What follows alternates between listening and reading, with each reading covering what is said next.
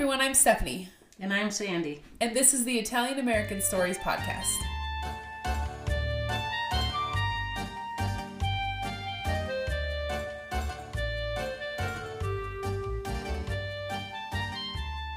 Mom is back today. Hey, Thank glad you're back. Yeah. Um, I had Jared do. Well, I was just gonna do the one episode with him. The um, oh, what was it? Clevio with the strong Yeah. man. That was a good one. That one came out good. Both of them were good. Yeah, he he does really good. I know. I was like, why do you not have a podcast? Right. I'm like, you are more natural at this than I am. Well, you do really good, but he he's good. He he's is. really good.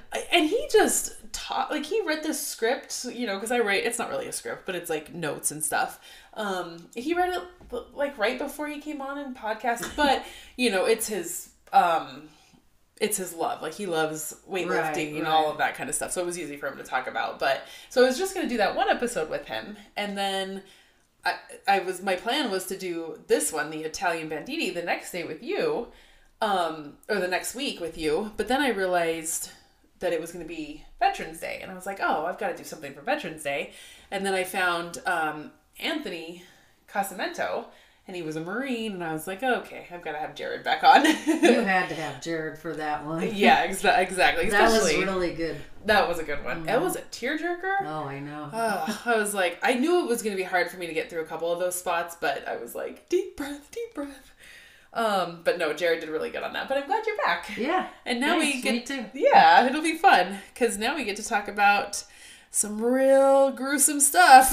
Yeah. All right. So yeah, like I said, we're gonna be talking about a little bit of a gruesome story here. Um, today's story is about a gang of nine men, and they were called the Italian Banditti. Uh, and they were a group of Italian men who lived in Denver and murdered a whole family.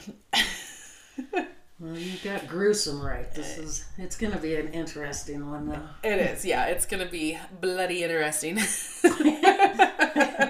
um, and so, just a quick little, I don't know, guess tidbit before we get going. This, the, most of the stories that Mom and I tell are, you know, very. They shine a great light on the Italian American community. Um, you know, they're role model type people this is not going to be one of those stories. this is um, you know, these these were not great men that we're going to talk about today, but I feel like it's important to discuss all sides cuz Right. nothing's perfect. There's good and bad in, in everyone. Exactly. Yep, I totally agree and I and, and because of that I think it's important to discuss all kinds of stories. Right. And so, yeah, that's what we're going to do today. I picked a good one. I picked a good one. Yep. you know, Angelina Garamoti, she was, you know, Right. not on the positive side of the Italian American community either. That was an interesting story, but um, so this is kind of like the next one that's not Right. the most positive. That was so. your first podcast. That was the first one. Yeah, I'm gonna have to redo that because I was a, not as smooth as I am now. Not that I'm really smooth at it now, but it was oh, a yeah, it was a little rougher back then. All right. So the incident that actually gave the these men the name the Italian Banditti, it happened in 1875 in Denver, Colorado. And 1875 Denver, Colorado, it's Wild West. I mean, Denver is um, you know, well, we're the Centennial State, so 1876 we became a state. You know, I mean, we weren't even a state in 1875, right? I didn't even think about that. Yeah, so we were we were Kansas territory. Yeah, so Colorado became a state August 1st, 1876. Oh, okay. Um, because Revolutionary War, all of that, 1776. 1776. Okay. Um, and so, you know, 1875, we weren't even a state yet. We were still Kansas territory. And so, Wow. yeah, we were, uh, it was Wild West, basically. I mean, there was brothels and gunfights and I mean, you know, not every day, of course. So the leader of this gang, he went by Filomeno Galati. Um, but his real name was Giovanni Conti. Um, but everything that you you know when you research this, if you look this up, you'll always see Filomeno. So I'm just gonna call him Filomeno from here on out. Um, even in the court records, he went by Filomeno. So It's funny that you changed the fool. He changed his full name. His full name, exactly. I wonder if maybe Filomeno was maybe his father's name and Galati was maybe mom's maiden name, and I, who knows? Or he just cha- well, we'll kind of figure out why he probably changes his name a lot, but um, yeah, I don't know. And the fact that the courts are like, okay, cool, we'll call you Filomeno. Yeah. like whatever. But you know, paperwork wasn't as as prevalent as it is today, I guess. Um, and so this gang was made up of nine men, including Filomeno. So these men were Leonardo Alessandre, and he was 16. John Arata, and he was like tw- in his early 20s. Michael Bellotti, Giuseppe, but sometimes he went by Sylvester And he was 13. and he was 13. Um, and then there was a guy named the Ranchman or Joe, but that's all I could find on him. I couldn't find like the newspapers never listed his last name, uh, so uh, and he never went to jail or anything. Uh, and then there was Leonardo Diodato, Henry Fernandez, and Frank Valendieri, uh, and he went by the Miner. So those were the men that were in this gang. And in October of 1875, Filomeno and his gang, they started scoping out a house that was occupied by Giuseppe Pecora. And Giuseppe, he was known as Old Joe. And I'm, I'm actually just going to call him Old Joe from here on out. And I'm assuming they knew about Old Joe and his home because, according to Leonardo Alessandri, the 16 year old, at one point in a court testimony, he said that Old Joe was his godfather. Huh.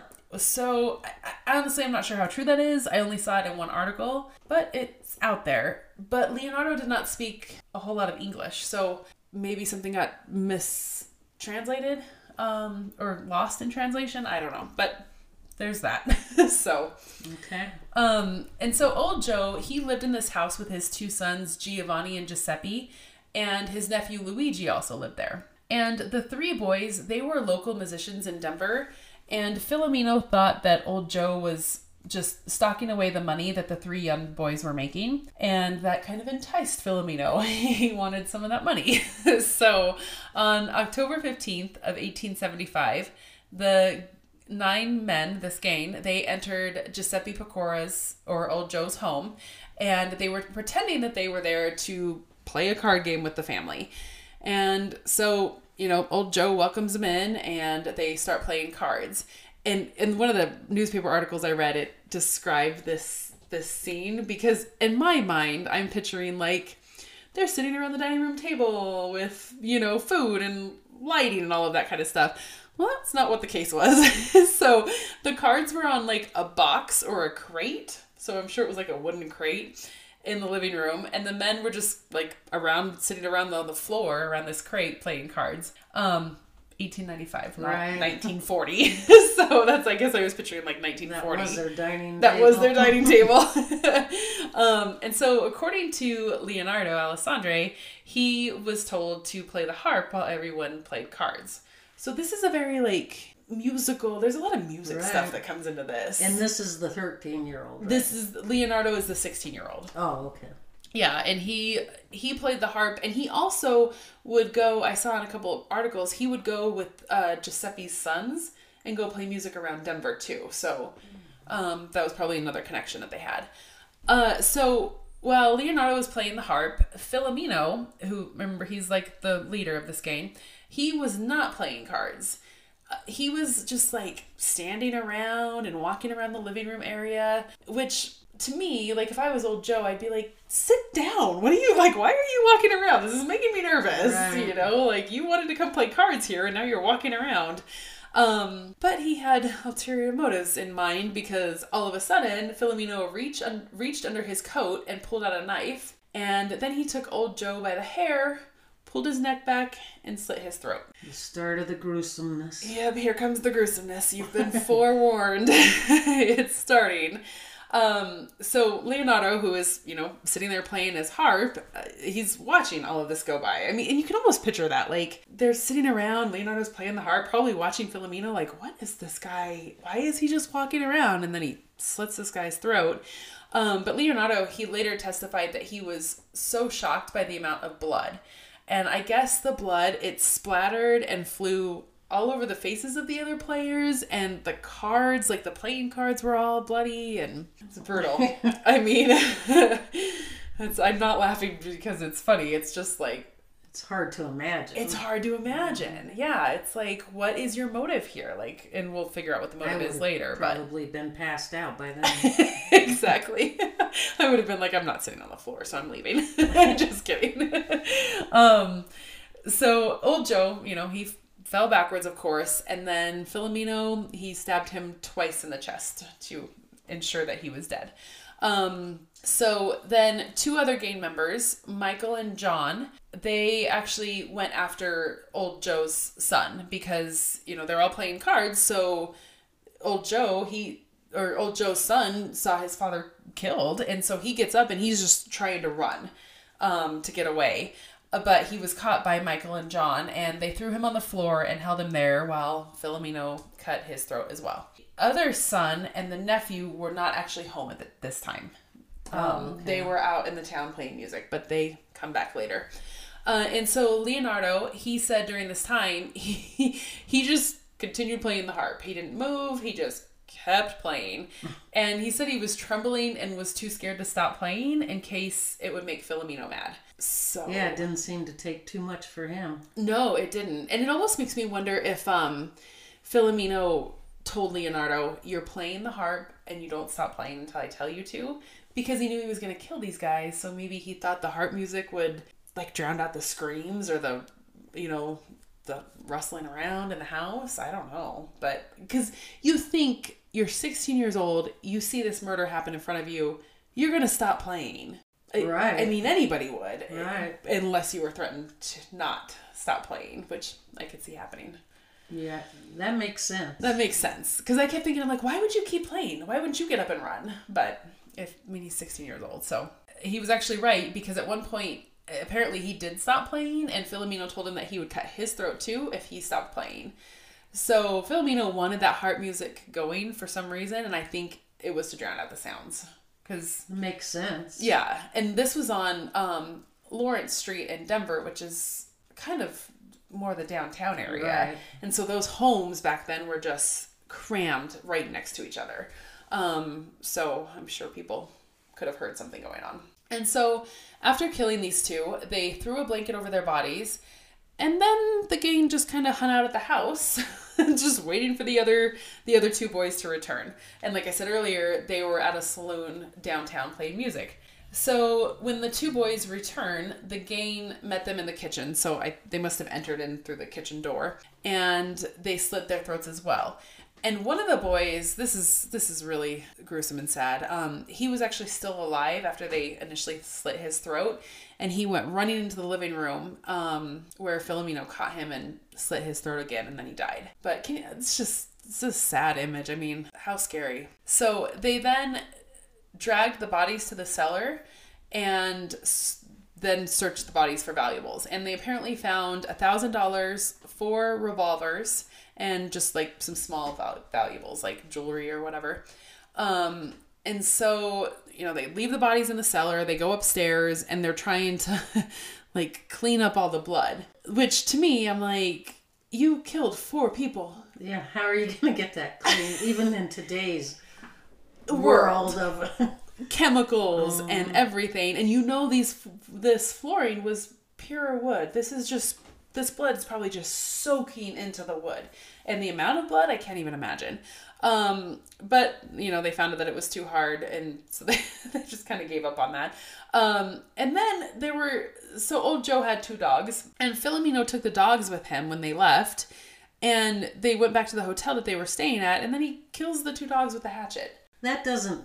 That just shows you how insane this man had to have been. exactly What did the dogs have to do with anything? And Yeah. he just what hadn't had his feel of killing. Exactly. And so, I mean, the dogs aren't going to be able to testify against you. Right. You know, like why why even take them from the house? And to me, like that's kind of a risky thing. Like somebody sees you walking out with the two dogs and I'm sure the dogs were probably bloody, like running around the house and but like you said it just shows how crazy he is because why kill them? Well, I guess he didn't want him roaming around and being al- mm. alone. That's a uh, good So point. If there's neighbors that close saying something's wrong because the dogs Right. are roaming. Or they're in the house just barking because they're getting hungry. That's true. That's a good point. Yeah, maybe he just didn't want to draw attention to the house right away. Because these guys do flee after this, so they probably wanted to get as far away as they could before the bodies were discovered. So that's a good point. Um, and so uh, by October 22nd, and let's see, when did this murder happen? On the 15th, I believe? 15th, I think. yeah. Yep, the 15th. So October 22nd, the neighbors started complaining about the smell coming from old Joe's house. Oh boy. So, you know, they'd had seven days at this point to get away. Um, and so on October 26th of that year, uh, a neighbor who lived across the street, he went to the police because he was convinced that something had happened at the at old Joe's house. And the police, they decided that they would go and inve- investigate. And when they got to the house, they immediately smelt something really bad coming from the house. And but when they entered the house, um, there were no bodies there. But they saw a crazy amount of blood. So they knew something bad had happened, but they didn't see any bodies. Um, and so they started searching the house and eventually found the bodies in the cellar. And John Morris, he was a local shoemaker who lived kind of right in that vicinity. He told the police that he actually saw the gang coming and going from the Pecora house a lot that night. And so with this tip, the police started tracking the gang. So you're probably right about the dogs. That makes sense. They probably didn't want the dogs drawing attention to the house really soon. Right, because then the police would come in and Yeah, because it probably took them a day, maybe or two, to get out of Denver right. and run. So yeah, that makes sense. Um, so officers Frank Smith and R. Y. Force, uh, they were both with the Denver Police Department. They actually tracked Michael Giuseppe or Sylvester, who knows, and Leonardo to a saloon in, Tr- in Trinidad, Colorado, which is so how many days? um, let's Oh, see. say. Yeah, I don't know what day. Like Because Trinidad's a long from. Trinidad's a long way. Is that south? Mm-hmm. It's in southern Colorado, Right. almost right on the New Mexico border. I think so. Yeah, so they traveled a long.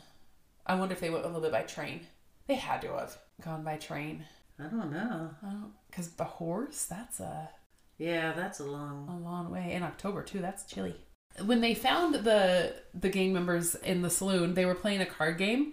So the officers just sat down at the table and joined them.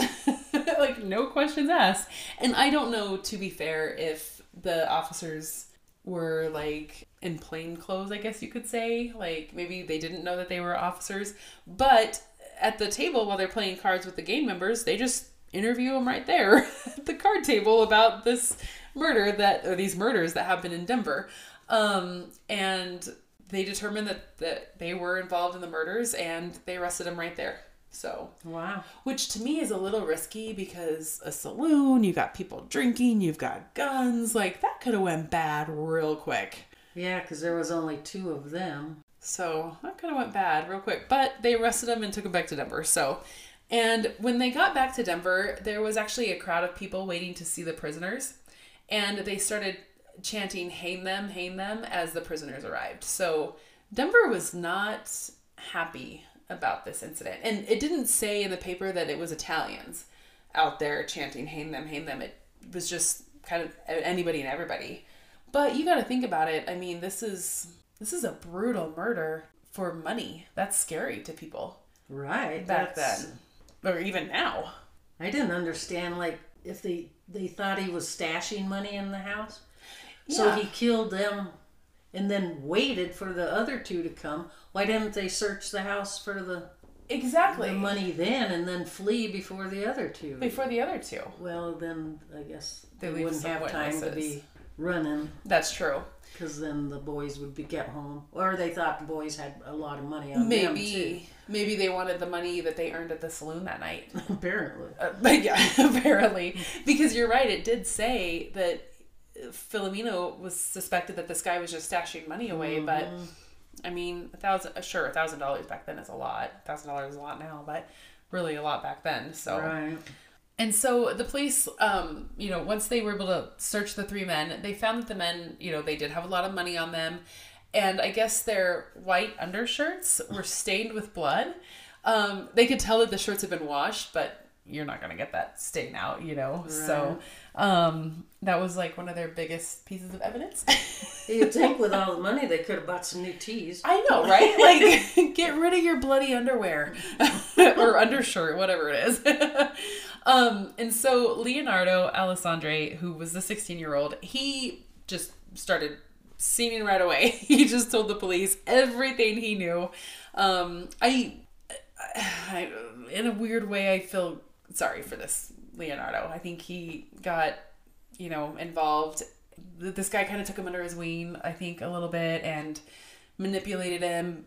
And I think once he realized what he was in, involved in, he was too scared to get out. And I mean, because he just was immediately like, "I'll tell you everything." like this is so I'm so Right. scared. Like he was just scared. Kind of Scared sounds kid. like he was like a a loner. Yes. Maybe roaming the town. Exactly. Maybe he came over. Um, you know, maybe he just got to Colorado from Italy, even, and was by himself. And yeah, there's part of me where I feel bad for him. I mean, still not a good thing that what he was involved in, but still. Right.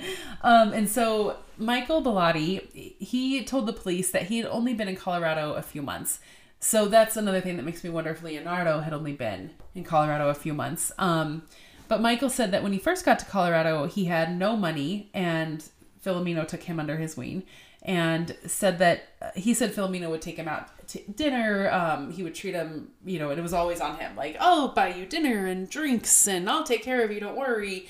Um, and then after a while, Filomeno told him that he was wanting to kill the Pecora family, old Joe's family, and I think at that point, this Michael felt like he owed Filomeno everything, basically. But again, like you can walk away. You don't have to slit people's throats, you know. Right. Um, and so But Phil, again, birds of a feather flock together, so it could have Exactly. been his cup of tea. exactly, yeah, right. blood. It's like how do these people find each other? You know, I mean, I.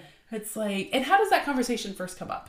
Hey, of want to kill somebody. You want to kill somebody too? Great. I know who we should kill. It's just like to think about how, like, they just met a few months prior, and now they've got this whole plot. It's just, but like you said, birds of a feather. Um, and so Filomeno, he would actually have Michael and a couple of other guys go over to the Pecora house, which is Old Joe's house, um, every day for three days before they actually murdered them.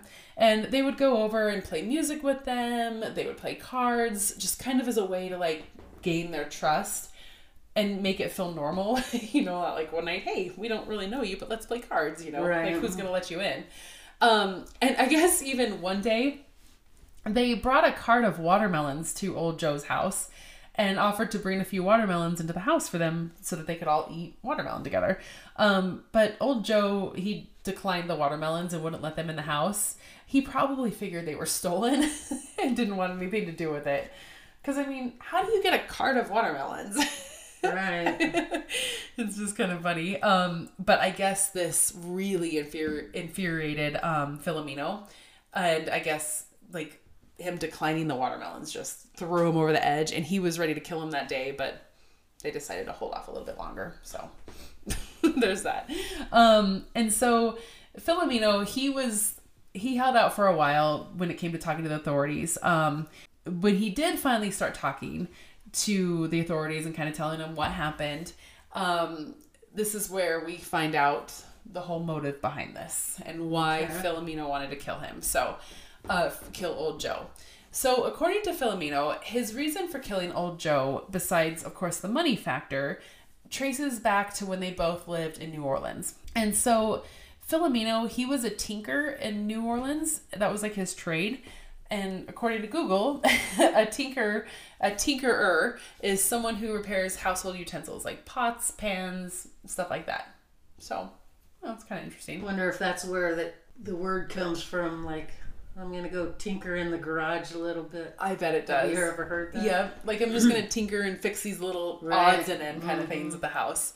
Um, I also saw in a census that his profession was listed as a coppersmith. Oh. So maybe that's the more technical term for tinker. Right.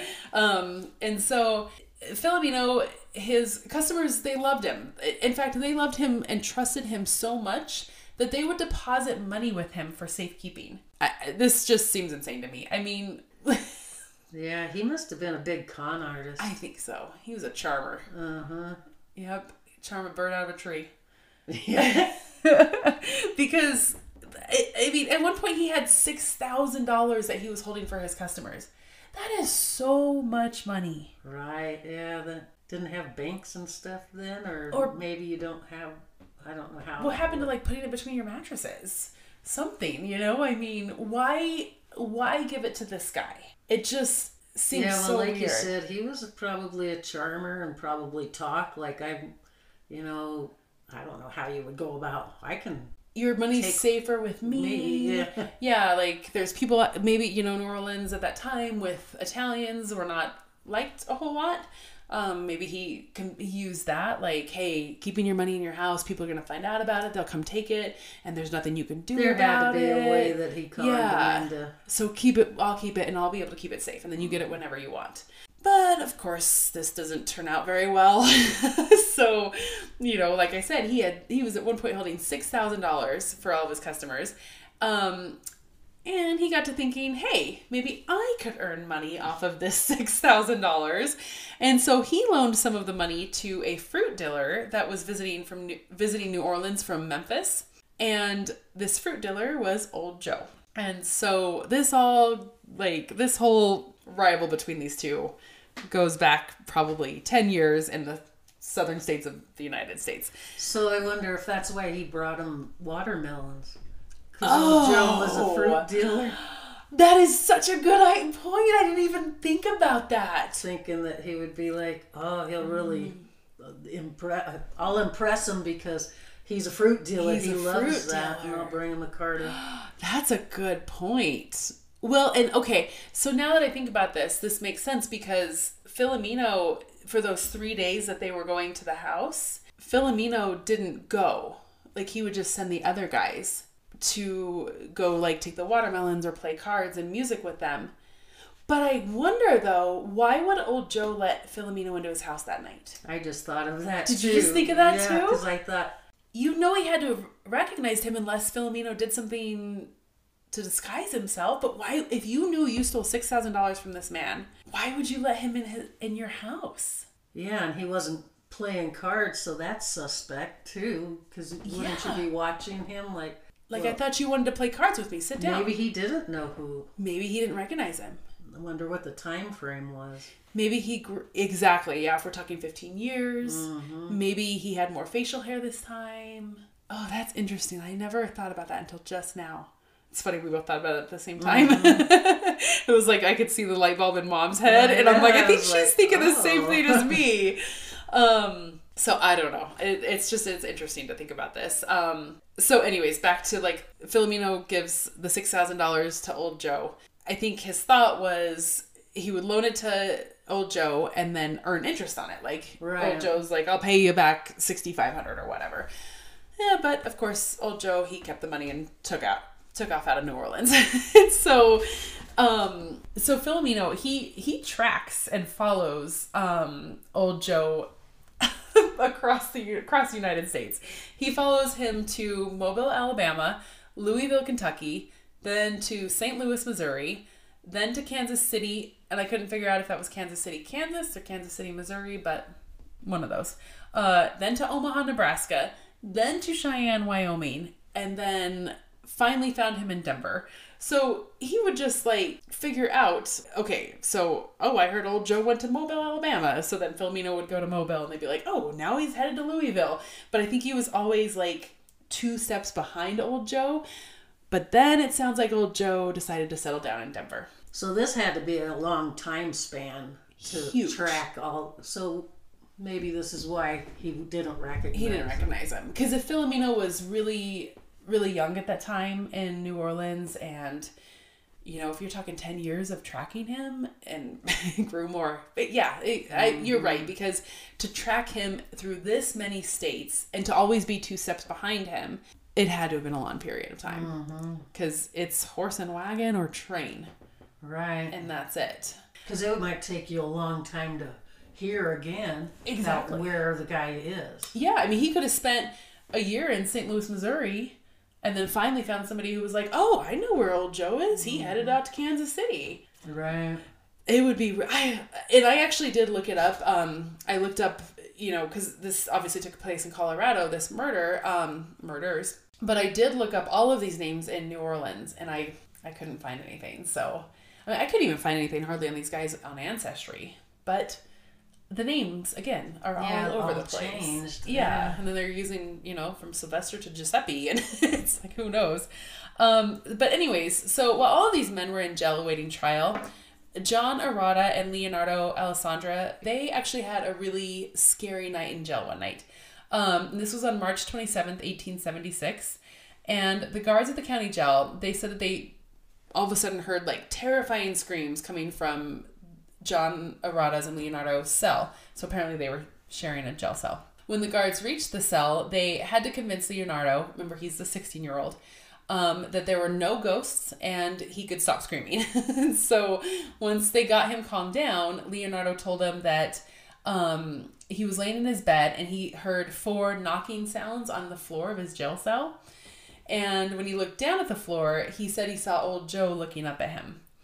And apparently, old Joe's eyes, they looked like stars and his throat was slit. So John was in a jail cell too, and he said that he saw the figure too. So I, I don't know. But I mean, I guess one of the guards told them that, you know, there's no ghosts, but that they were just being haunted by their guilty consciousness.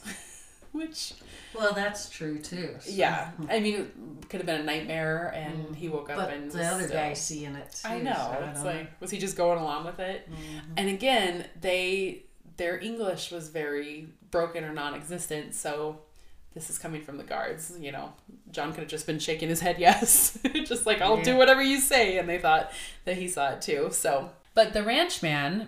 Um, he was one of the gang members, and he actually turned state evidence against the other members. And this I, I searched everywhere to figure out who the ranchman is because he turned state evidence. You think that like somewhere his name would have been out there, but I all I found was his name could have been Joe. so I don't know. But anyways. I know it's like if you turn state evidence, you think somewhere in the newspaper. up in the Yeah. Because in the newspapers they had like court testimonies, like line by line, but nothing about the ranch man so I don't know. Um, but yeah, so he turned state evidence against all the members. Um, and eventually John Arata and Leonardo Alessandra, they turned state evidence as well. They both received 10 years.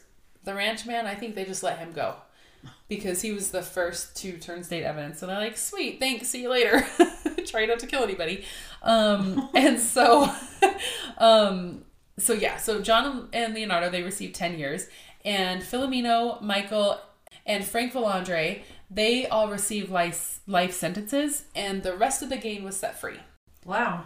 yeah. Um now Henry Fernandez, he he's one of the he's considered one of the gang members.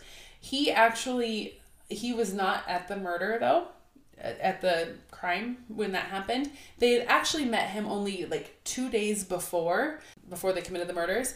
And the deal was that he would um, take a cut of whatever they found and get them to Mexico because he was Hispanic. Oh, okay. So um, I think that he never received any money because they all took off to Trinidad. Um, so I don't know what happened, but none of them made it to Mexico. Um, but they let Fernandez go. They, he Well, they could have been on their way. That's true. Oh, that's true. They could have Right. like because it is headed south. Right. Yep, that's a good point. Um, but yeah, they just let him go, even though he was aware that like this murder was gonna happen. Right. so, um, and so during the trial of Michael Bellotti, John Arata actually testified, and I guess his testimony was very dramatic, and he didn't hold back at all. He even said that he took part in the quote carving of the men. Yeah, it's, it's just a rough way to put that. Um, and he said that his knife actually bent against the skull of one of his victims. So yeah, mom just got shivers. she looked down at her arms, arms, and she's got little goosebumps. Um, so yeah, I mean, it's just it's brutal. And he got ten years, right? Yeah, he got ten years. So and this and he's testifying that he basically broke his knife on the skull of one of these guys. But Yeah, that doesn't make sense. Where's wild, wild west, I guess. versus a life he Yeah. sentence. Well, he turned state evidence, Oh, so I think he okay, I'm they had like a plea Yeah. bargain. Yeah, so it was him, Oh, gotcha. Leonardo, and the ranch man all turned state yeah. evidence. But still, it's like, geez, Louise. Um, he also testified that all the murderers, except for him, scooped up blood off of the Mm. floor and drank it or licked it from the palm of their hands. And so I think back to our Halloween special when we talked about that lady, I, I'm not going to remember her name, um, where she shot that man and drank some of his blood and she said that it was a old superstition superstition from Italy that if you drink the blood of your the person you kill, they won't come haunt you. Right. So I remember that. Cuz why would you drink the blood? People are weird. People are weird. um, so yeah, so he said that you know that wasn't part of his testimony. And during Leonardo's testimony, the judge asked Leonardo, and this is um I don't know, this kind of shows the how young Leonardo is. Um, but it's also just shows how different the times were. I'm just gonna read basically this testimony. Um, and so the judge asks Leonardo, "What did you all go up to that house for?" And Leonardo responds, We went up there to kill the old man. The judge then asks, What did you do when you got there? And Leonardo says, I didn't kill nobody. I just played the harp. And the judge asks again, Well, what were the others doing while you were playing the harp? And Leonardo replies, They were cutting. And the judge says, Well, what were they cutting? And Leonardo goes, Throats. and it's just like, it's just so blatantly, like, just so blunt, you know? Right. Um, and so there was a reporter in the in the courtroom that day from the Rocky Mountain News, and he said that this whole exchange happened, and after Leonardo yells "throats," the whole court laughs. Like even the people in the audience. I- I just don't understand why you would laugh at that. Like, No, I don't. Was it Leonardo's demeanor that they were laughing at? Because I can't imagine laughing at the killing and the slit- slitting of throats of men. Like, why? Like, it's just, I don't know. Again, it's Unless also it's a the way he just looked at the judge and Like, you idiot, we already know this. It's their throats. Like, why are you. Yeah, Yeah. that's true. That's a good point. Maybe Leonardo looked at the judge like, their throats, you jack. Mhm. I don't know. Yeah. Of Yeah. course, he's 16 too. He's Well, he's a little older now, maybe, but Yeah, that that's true. No, that's a good point. That could have been it. And also, this is a reporter who could be, you know, just expanding on all of this. Um, so, but after about 10 years in prison, Filomeno, he became extremely ill and was unable to leave his bed. And so the governor at that time, he was it was Governor Eaton, he just fully pardoned Filomeno as an act of mercy.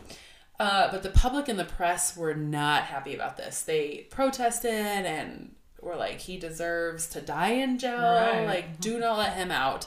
But the governor let him out. The governor, one of the things that he said was um, so Filomeno's mom, she came down, I think she was in New York at this time, and she came down to get Filomeno. Um, and so the governor said, like, his stipulation for letting him go was you have to go back to Italy and you can't come back to America. Like, go die in Italy, just leave America.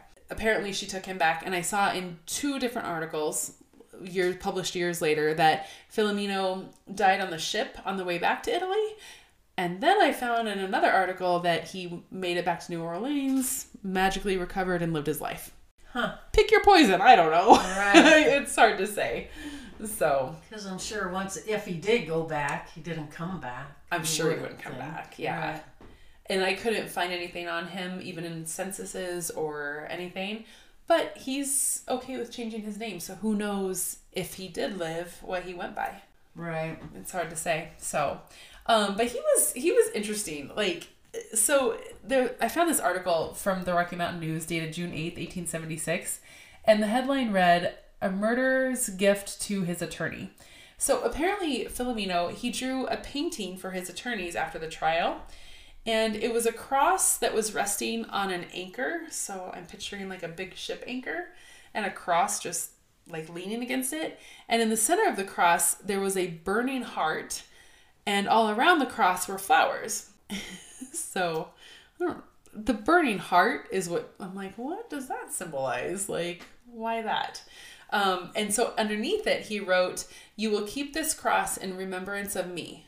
And it was written in Italian. And he gave that to his attorneys. So the reporter in the article, he wrote, It is the murderer's own handiwork and shows that he was not less skilled in drawing than in cutting throats. like, my goodness.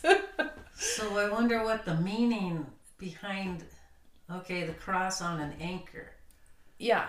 and then the bleeding heart was like, A burning heart, oh, burning. like on fire. Does it mean that he's going to come after his attorneys because he went to prison? I know, because you got life in prison. Why would you give your attorneys a gift? Is it a threat? That's what I'm wondering. That's a good Burning point. heart, Mm-hmm. a cross on an anchor, like I'm gonna. Throw you in the sea after I burn you to death.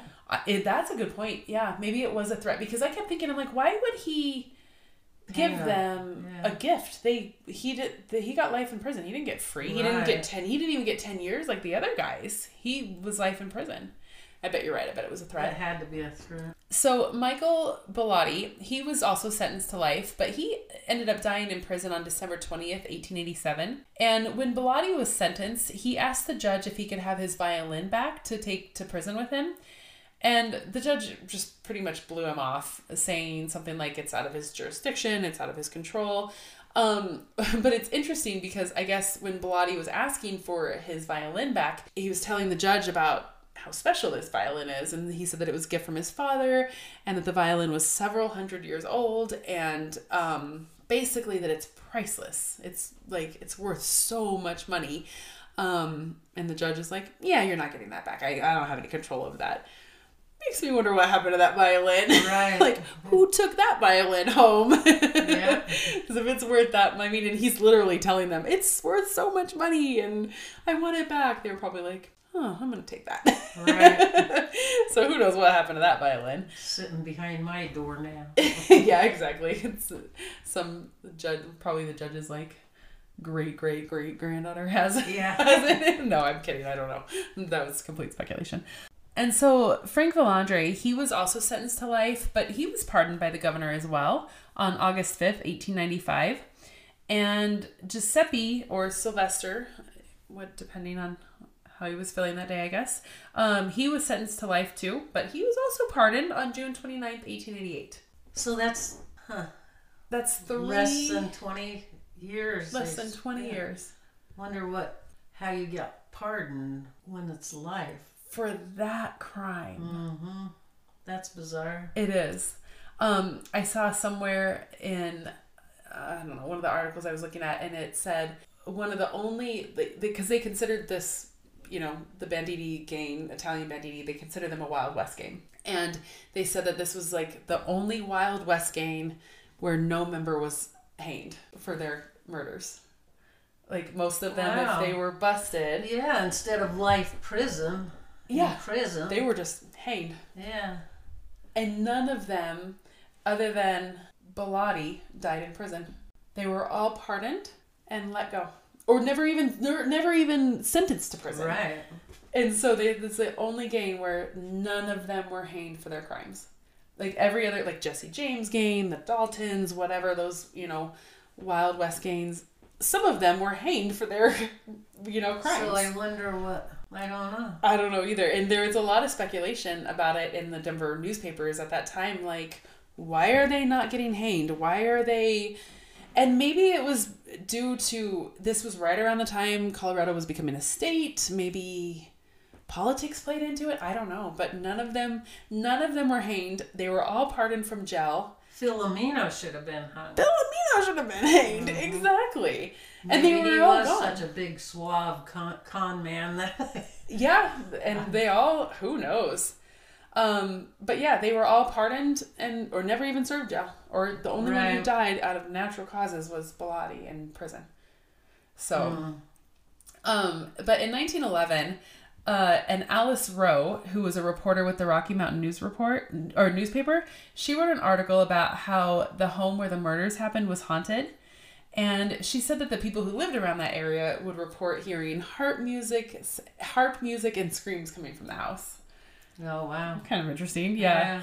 And I actually there's this um really and I'll post it on the Instagram page. It's this creepy like it's really creepy. And it's in either the Denver Post. I don't think the Denver Post was around at this time. I think it was the Denver Rocky Mountain News was the only paper at that time.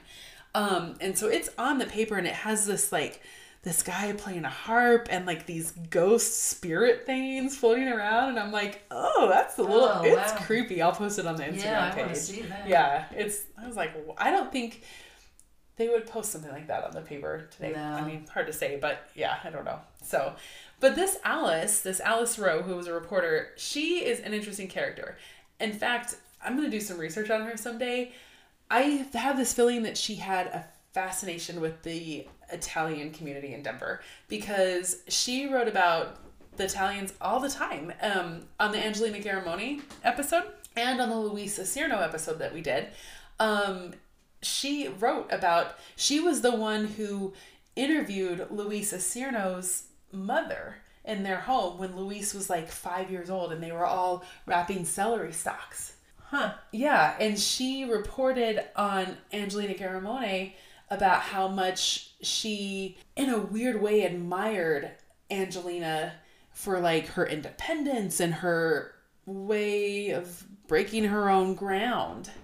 I remember you actually saying, I feel that this reporter actually looked up to her. To Angelina, Yeah, yeah. that's right. And she would like compliment Angelina, but then like the next sentence she would insult her, either by her being a Southern Italian or an immigrant. But then the next paragraph she would compliment her again. So it was like this weird like I think she felt like she had to insult her, but I really think she admired her because as crazy as Angelina was, she was still pretty very independent. She Right, you know, did time. her especially for that time. I mean, she was kind of considered the first black hand of Denver yeah. which is crazy. I mean, she was a woman at that time. So, yeah, but anyways, um it'll be interesting to uh just look into her. Like I said, I feel like she had the fascinating with I bet you're right. the Italian colony. Yep. So, um yeah, I've got a lot of photos that I'll post. Um I've already posted the one with like the whole gang on the Instagram page, but I'll post a few of the pictures that came out with um from the articles cuz honestly, there's not much out there on these guys. I think that they all immigrated to America from Italy and then once they were released or pardoned, scattered across America or went back to Italy because there is nothing. I can't find it on Ancestry. I can't find it in the papers. So, but yeah, Changed their names and moved on. changed their names and moved on. I, I would like to know what happened to Leonardo, the 16 year old right. and the 13 year old like there was not much about the 13 year old but he got like he was sentenced to life. I don't know. It's just it's bizarre. Yeah. and you know they could have had their ages wrong as well. And you know there's always that language barrier um that you have to consider. So Yeah, that's so young that it is. But yeah that is the story of the italian banditti. So and it was a gruesome one. it was a gruesome one. It was, like I said, it's not the shining light that we usually do on the Italian American community, but I think it's, you know, I think it's important to show there's always two sides. There's always bad apples, there's always great people in whatever culture, ethnicity, whatever. And right. Yeah. I think it's important to tell all stories. I so. do too. I yeah. think you did good. Thanks, and I'm glad you were back. I missed Yeah. podcasting with you. Me too. Glad to be back. Yeah. So, all right. Well, um, I hope you enjoyed listening to the story of the Italian banditti, and I hope you come back to listen to more stories about Italian Americans. See you next time. See you guys next time.